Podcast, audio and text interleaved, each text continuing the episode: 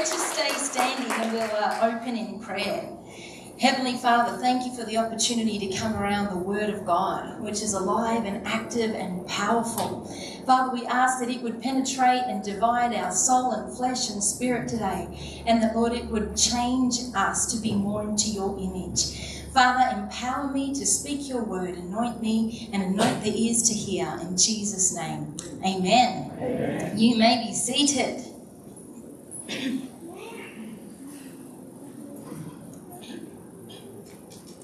How many of you ever watch the news? I try not to make a habit of it because um, it's not a very uplifting experience, is it? In fact, it's almost to the point that it would need to be M rated, I think. It's uh, not appropriate, really, to have all when children around. All right, so I want to talk today about when darkness seems to prevail. If we look at our society, we can see things are going in the wrong direction, right? Um, there's this sort of saying, and the older people in the room would know this. Well, back in the day, or back in my day, and I'm only 40, but I'm already saying, well, back in my day. but when I was a kid, we were taught respect, right? But this generation, if we could characterize it in maybe one word, would disrespect be a pre- disrespectful be a pretty apt description of? Yes. It's amazing, isn't it? And I get sometimes I get really discouraged by the wickedness I see around me and the darkness I see around me. And in fact, it's not just that, it's worse than that, in that now, if you are standing for what was once known as good, you're considered bad. And if you have an opposing opinion to evil, you are the evil one. The Bible talks about a time when good would be called evil and evil would be called good, and evil would even be celebrated. That's our generation. Now, sometimes you might be like me and you can feel a bit discouraged. You can feel the darkness encroaching all around us. And maybe you're wondering why the wicked are advancing and the righteous are being silenced. Why is it they seem to have all the voice and we don't seem to get any? Our hearts cry out, How long, O Lord? How long will you allow this to continue? How long, David said, until you avenge your people? I usually want to just, if you want to just turn to Psalm, the book of Psalms, please. And it's Psalm 37. I, I just love how relevant the Bible is. Who brought their Bibles with them, by the way? Did any of you bring an electronic form or something? Show me your hand if you've got a form of a Bible. That's awesome. I love it. Then you can check out what I'm saying, make sure I'm not doing a dodgy, hey? right, so Psalm 37. well, uh, look, this is like it was written for me. I'm actually going to put my name in front. Verse 1, Psalm 37 1. Anita, do not fret because of evildoers nor be envious of the workers of iniquity. Verse 2 For they shall soon be cut down like the grass and wither as the green herb. I want to jump across to verse 12. The wicked plots against the just and gnashes at him with his teeth. And I'm going to come back to this and, and reiterate this later. Verse 13 says, But the Lord laughs at him, for he sees that his day is coming. That's my happy verse, seriously. That is my happy place right there. But this is like it was written for me don't fret because of evildoers. And it's good that he says that there because we're going to go over now to 2 Timothy chapter 3. And this is written now nearly 2,000 years ago. But my goodness, it is perfect for today. Paul is writing to Timothy, and he says this But know this, that in the last days, perilous times will come. For men will be lovers of themselves, lovers of money boasters, proud, blasphemers, disobedient to parents, unthankful, unholy, unloving, unforgiving, slanderers, without self control, brutal, despisers of good, traitors, headstrong, haughty, lovers of pleasure rather than lovers of God having a form of godliness but denying its power. And from such people turn away. And then verse 13 says, But evil men and impostors will grow worse and worse, deceiving and being deceived. What a perfect description of our generation. And, and, I'm so glad it said, look, don't fret about evil because I read all that and I go, yes, that's exactly what's happening. And I can't stand the wickedness of this world. Yeah. And, and, and yes, it is growing worse and worse.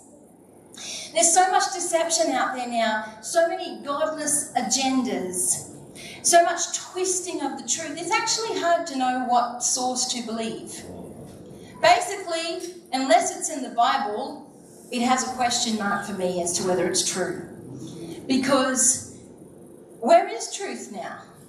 Well, you could listen to one TV channel and they will have one slant on life that they will present to you. You can listen to another and get another slant. But how do you know who's actually reporting the facts these days?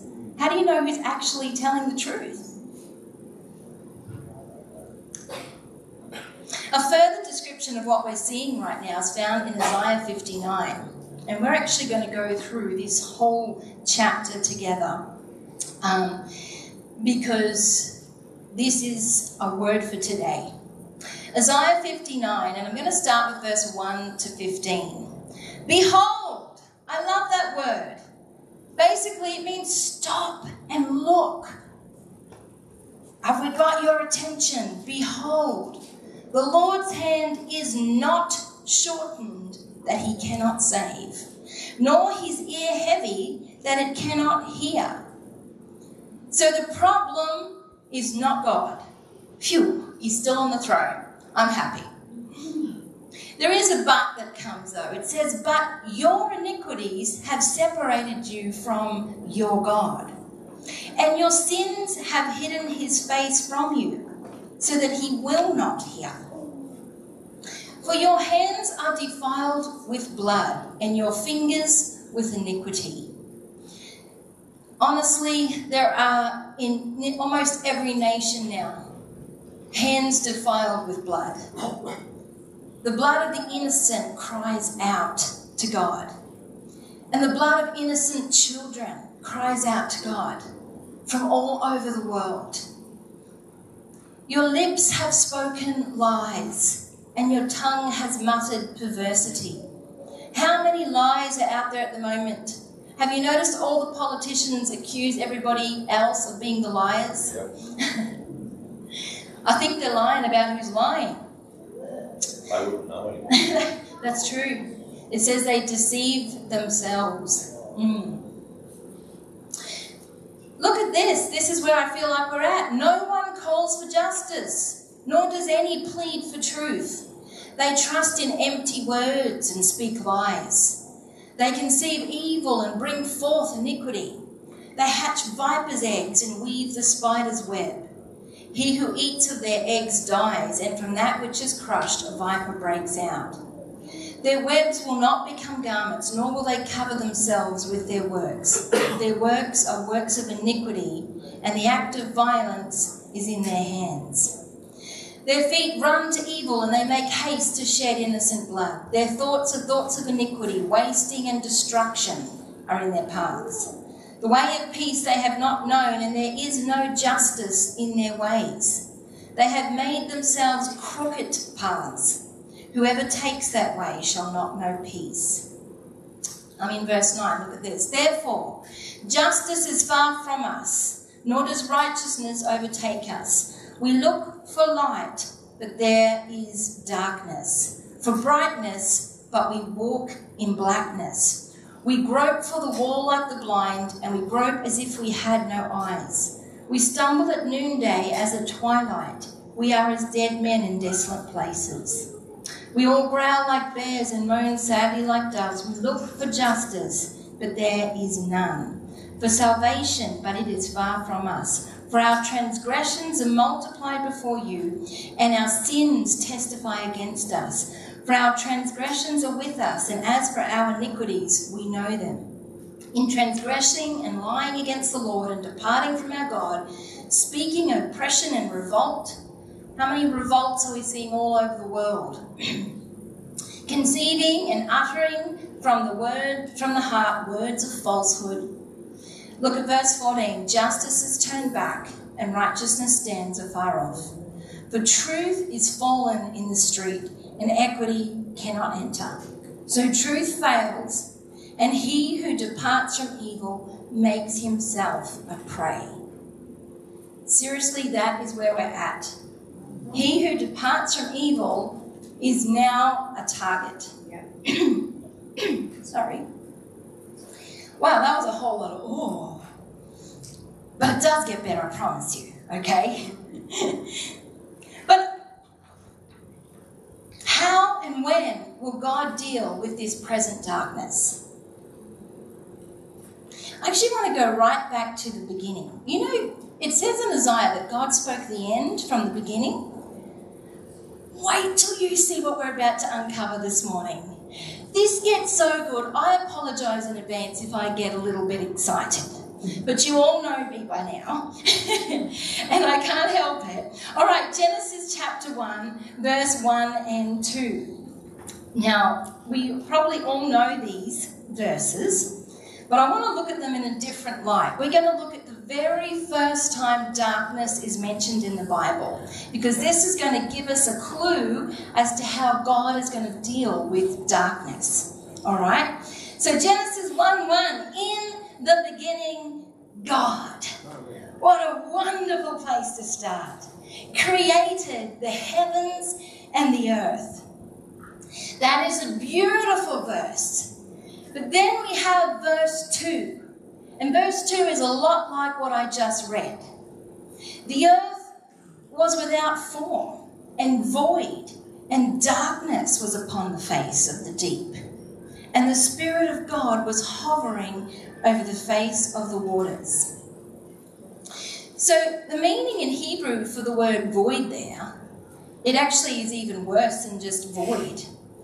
So it says, The earth was without form and void, meaning a formless, chaotic mess, a waste, a worthless thing, emptiness and desolation, for no purpose, for nothing.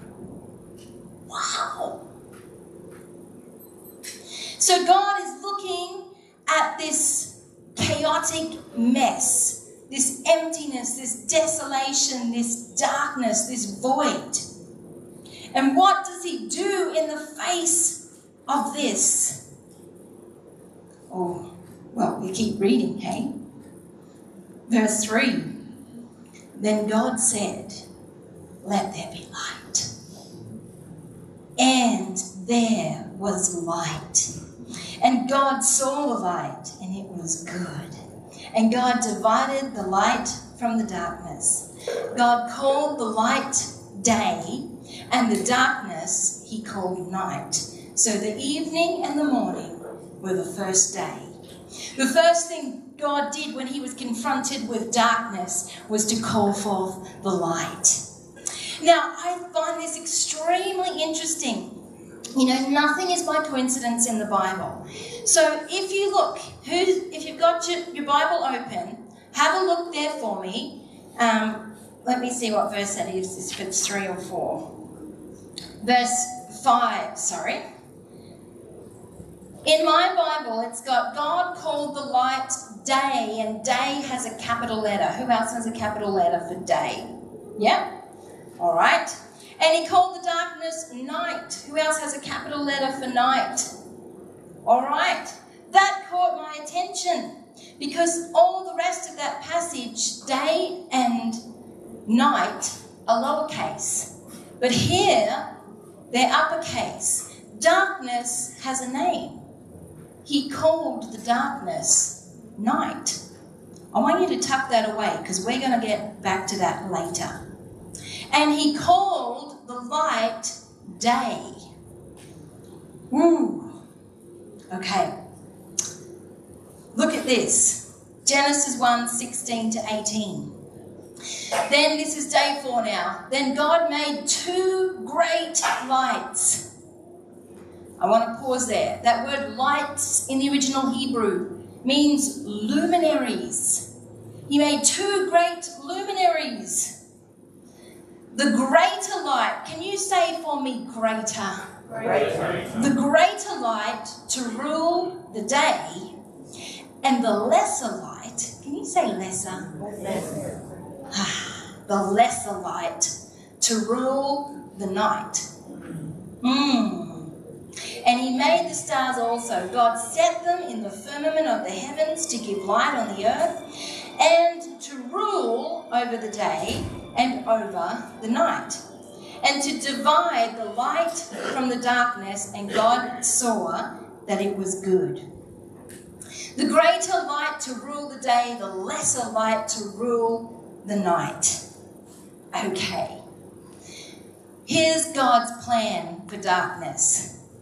There is coming one who will rule over the night.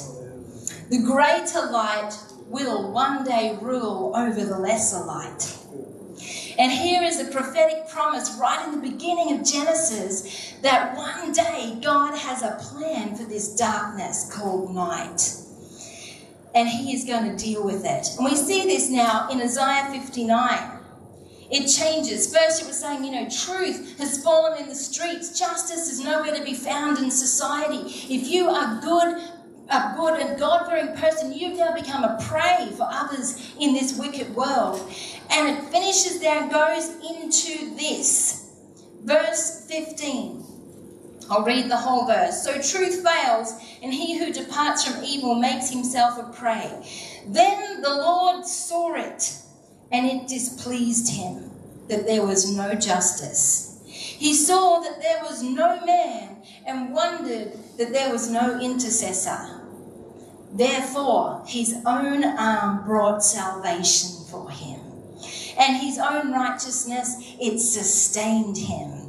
He put on righteousness as a breastplate and a helmet of salvation on his head, and he put on garments of vengeance for clothing and was clad with zeal as a cloak. According to their deeds, accordingly, he will repay. Fury to his adversaries, recompense to his enemies. The coastlands he will fully repay. So shall they fear the name of the Lord from the west I just love this. And his glory from the rising of the sun. When the enemy comes in like a flood, the Spirit of the Lord will lift up a standard against him. The Redeemer will come to Zion and to those who turn from transgression in Jacob, says the Lord. As for me, says the Lord, this is my covenant with them. My spirit who is upon you, and my words which I've put in your mouth, shall not depart from your mouth, nor from the mouth of your descendants, nor from the mouth of your descendants' descendants, says the Lord, from this time and forevermore. Oh, I love that. The Redeemer will come. Well, guess what? The Redeemer came. He came. That word Redeemer in the original implies redemption secured through an atoning sacrifice. That kind of Redeemer who would lay down his life for a sin ridden world. He came. The Lord provided his own answer to the mess he saw. He became his own intercessor. I love how it says the Spirit of the Lord will lift up a standard. We look back to the original pattern in Genesis and we see the Spirit of the Lord there hovering. It might have looked wasteless and void and barren and absolutely desolate, but the Spirit was hovering. And then as the word was spoken, light came forth. No matter how dark it gets, I want you to know that the Spirit of God is here. And He's ready to bring the light of Christ to you and to your world. Oh. We're going to have a look. I've, I've always got to have a story because I love stories. I think that's why Jesus gave us so many stories. He knew we could relate to them, right? John chapter 9, verse 1 to 7. If you want to turn there, feel free. It says this Now, as Jesus passed by, he saw a man who was blind from birth. And his disciples asked him, saying, Rabbi, who sinned that this, uh, this man or his parents that he was born blind? Now, you know, I know that there's a saying that says, There's no dumb question. Just ask, right? There's no dumb question. But to me, this has got to come pretty close to being a dumb question. Who sinned, this man or his parents, that he was born blind? How do you sin in the womb? He kicked his mum one too many times. I mean, this is a dumb question to me. And what parent out there hasn't sinned? So why wasn't every child born blind if it was because of the parent's sin? So that doesn't make sense either, does it? Have you known a perfect parent? I have. I was one until I had kids. Truly. I could tell you how to parent. I was brilliant at it. And then I had children. And I said, Father, forgive me for I have sinned every day. Oh. Well, this is just a strange question. But I'm glad. I'm glad they asked it because it actually unfolds one of the greatest stories in the New Testament. Jesus answered, Neither this man nor his parents sinned, but that the works of God should be revealed in him. Now, verse 4, I'm going to tell you this verse has been on my heart for about eight months. I can't get away from it. It's like a prophetic warning in my ears. Jesus says, I must work the works of him who sent me while it is day. There's that word again. The night is coming when no one can work. While we still have an opportunity to present the gospel, we must work while it is day. The night is coming when no one can work. Jesus says, As long as I am in the world, I am the light of the world. This man was blind because the purpose of God was to reveal to the entire world then and even now, because we still read these words 2,000 years later. Jesus said, I am the light of the world.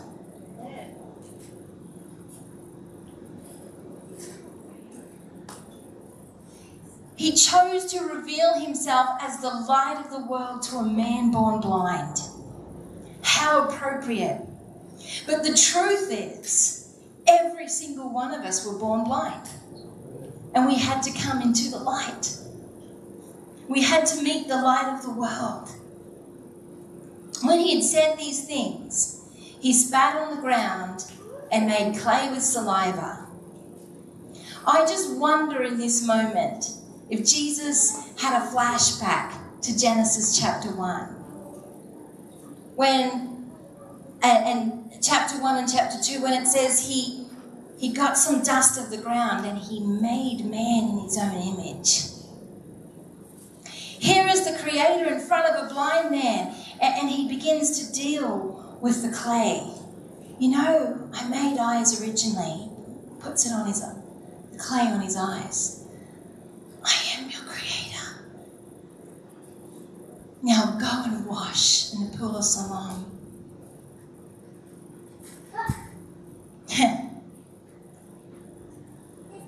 So he went and washed and came back seeing. Honestly, the Bible so often to me just seems like we could have had a few more adjectives in there. Don't you think? He went, he washed, he came back seeing. This man's never seen anything. Can you imagine that? He's washing off the clay.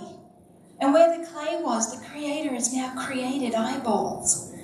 And, and he washes and he opens eyes that work for the first time. Can you imagine the people around the pool? What's this blind man doing? Why is he, why is he looking at me like that? It's almost like he can see me. That'd be weird, wouldn't it? You know he's the blind man. But he, he doesn't get out of the pool like this, you know, feeling his way up the wall.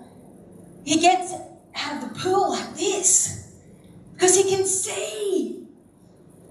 Oh, I just, I hope they replay some of these moments in heaven. Wouldn't that be awesome? Let's just have the biggest screen ever. I mean, God can use the whole sky and go, you want, you want to see what happened? Yes, please. I want to see that moment when he sees light for the first time. Oh, wow. You know, we actually have that moment when we give our life to Christ. Our spirit comes alive and we see the light. We're never the same again. The blind man in darkness meets the light of the world. Just love that. We must work while it is day. The night is coming. How is the Lord going to deal with the night. Well, I told you that Genesis tells us the end from the beginning. And remember, it said that the greater light would rule. Wow, let's have a look at this. We're going to go all the way to the end to Revelation chapter 21. Oh, I'm about to get my shouting shoes on, I tell you. Okay, I'm starting in verse 1, 1 to 4. Now, this is John. Now I saw a new heaven and a new earth, for the first heaven and the first earth had passed away. Also, there was no more sea. When I first read that, I'm sorry, I'm just going to digress for a minute. I was so sad. How many like walking along the ocean? Isn't it just the best? And hearing the of the waves and feeling the sand beneath your feet, smelling the salt water. Uh, New heaven and new earth. Wow, it's going to be amazing. What? No more sea?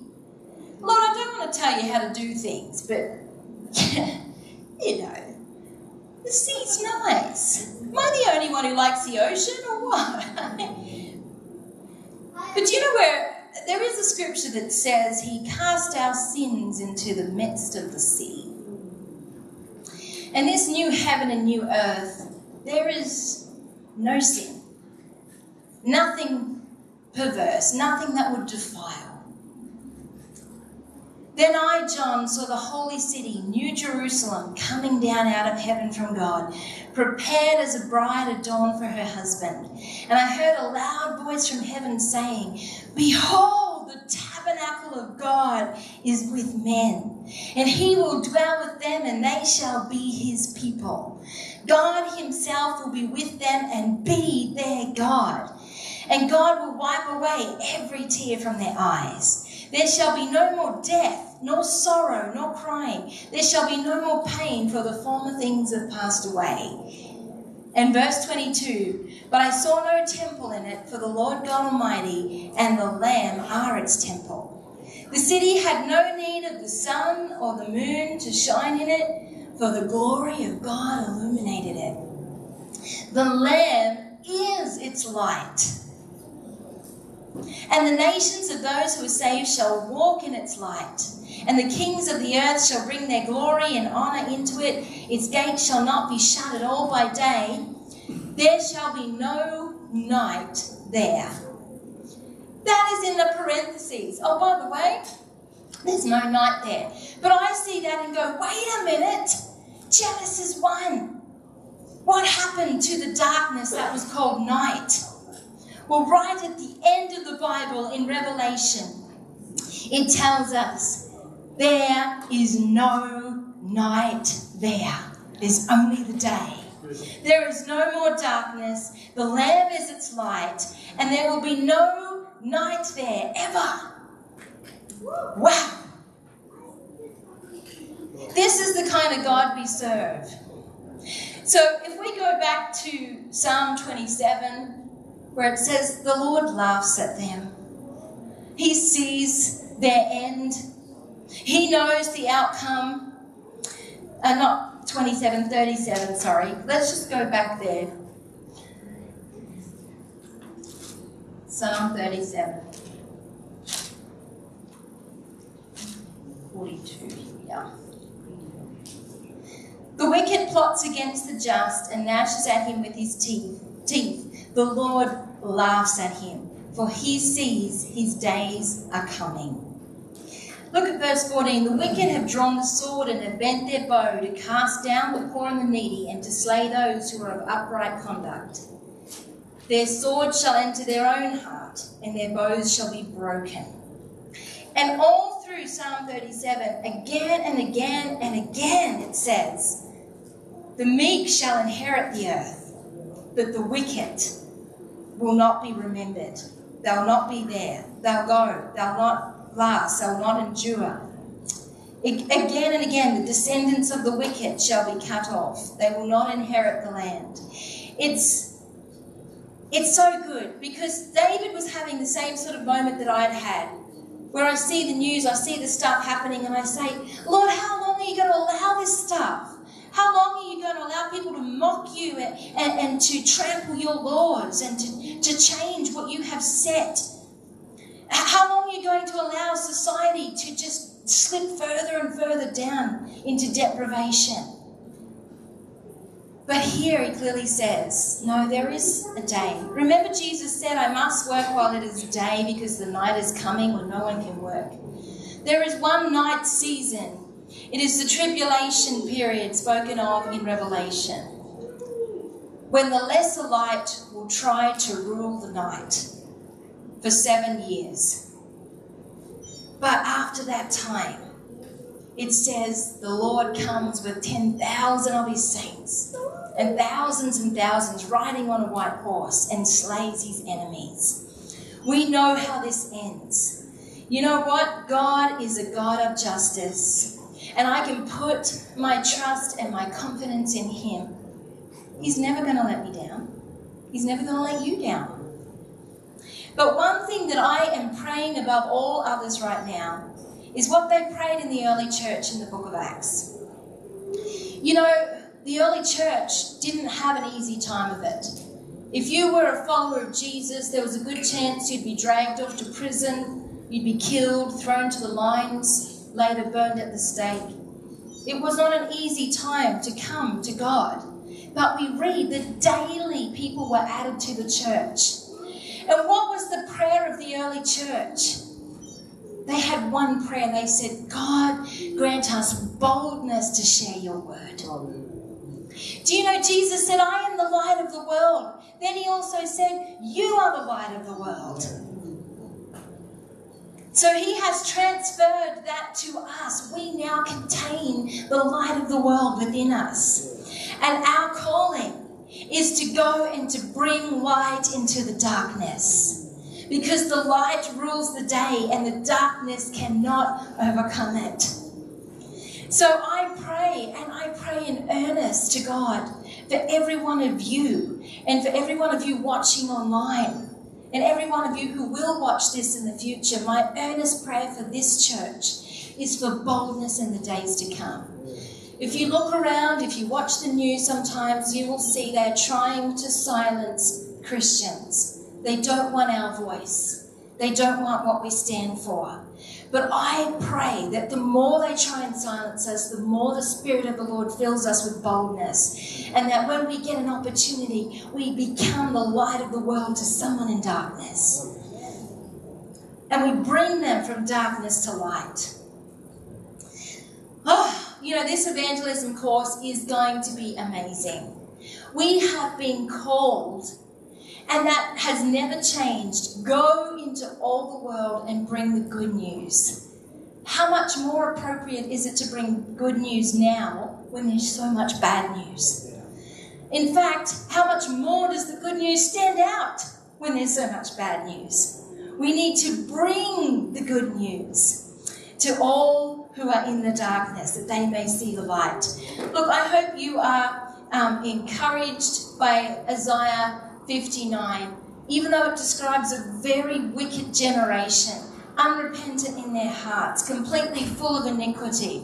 It also talks about the wonder of who's to come and the one who will one day bring justice to all things. So I hold on to that, even when it seems like there's no truth out there. We have the truth. Amen? We have the truth. And I find if I read this and then watch the news, I know what's true. This already told me. This already enlightened me as to who to believe and what to believe and, and how and when and why. The Bible is our source of truth. Jesus is the truth, and He is the way. And, and so if we keep Him as our focus, oh my goodness. You know, um, I pray this week that you are so full of the Holy Spirit and so full of the light of God that all those around you in darkness will be drawn to the light like a moth to a flame. In Jesus' name. Would you stand to your feet with me today?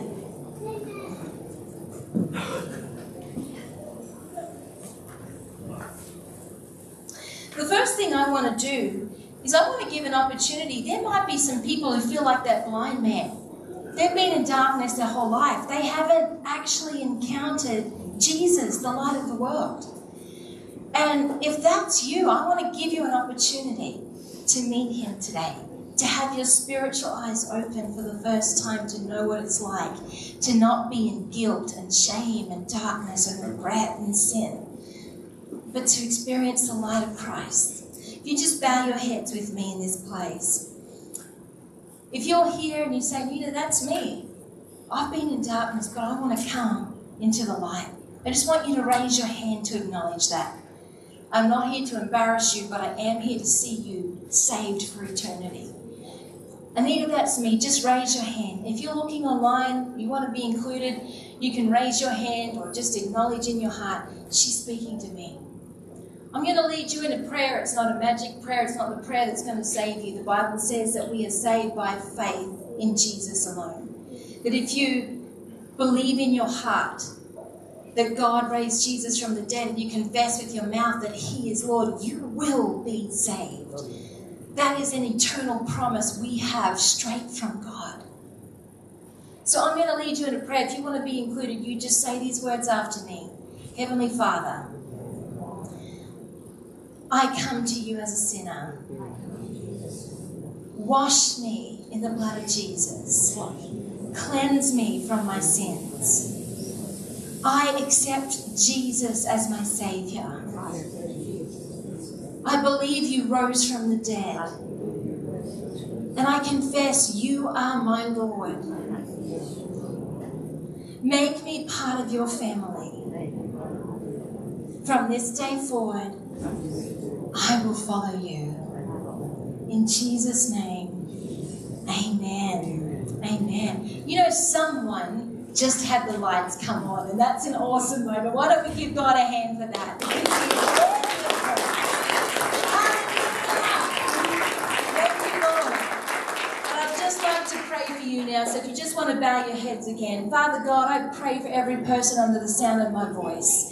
Lord, if they've been discouraged by the darkness and the wickedness of this world around them, I pray that you would encourage their hearts today, that you laugh at your enemies because you see their day is coming. Father, I ask for these people to be filled with boldness by your Holy Spirit to go and be the light in the darkness around them.